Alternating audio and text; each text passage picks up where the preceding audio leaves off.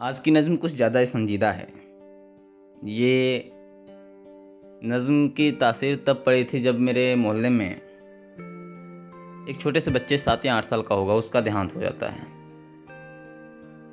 माँ उस बच्चे के सिरहाने बैठ के रो रही थी और दादी उसके पैर के पास और बाप अपने आंसुओं को पी करके सबसे ये कह रहा था, होनी को कौन टाल सकता है?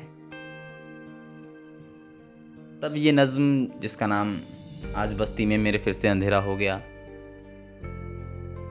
कि न्यू पड़ी। तो इस नज्म को समाप्त फरमाइएगा कि आज बस्ती में मेरे फिर से अंधेरा हो गया। सब के सब जागे रहे, नन्हा सा बच्चा सो गया। अपने आँसू पोछ कर चूड़ी को अपने तोड़ कर माँ सिरहाने कह रही है, हाय, ये क्या हो गया? दादी भी रोकर कह रही है, बोल दो, ये झूठ है। बाप ने रोते कहा, जो हो गया, सो हो गया।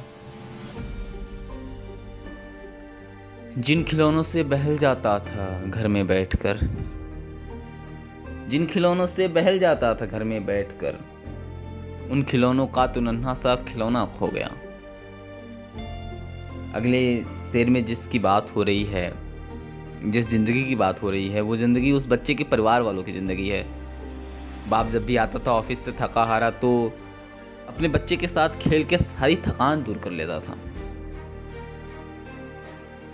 दादी उसके साथ खेल करके अपनी बुढ़ापे की ज़िंदगी काट रही थी। इन लोगों का तो बच्चे का सहारे तो थे ये सब। सो अगला शेर समाप्त फरमाइएगा कि उन खिलौनों का तो नन्हा सा खिलौना खो गया। फिर अचानक से किसी बुढ़िया ने यूँ आवाज़ दी, ऐ खुदा, ये ज़िंदगी में कांटे क्यों तू बो गया? माँ ने रोते फिर कहा, बोल दो कुछ खा भी ले। माँ ने रोते फिर कहा कि, बोल दो कुछ खा भी ले। देखो सोते सोते मेरा लाल कैसा हो गया। आज बस्ती में मेरे फिर से अंधेरा हो गया। सब के सब जागे रहे, नन्हा सा बच्चा सो गया।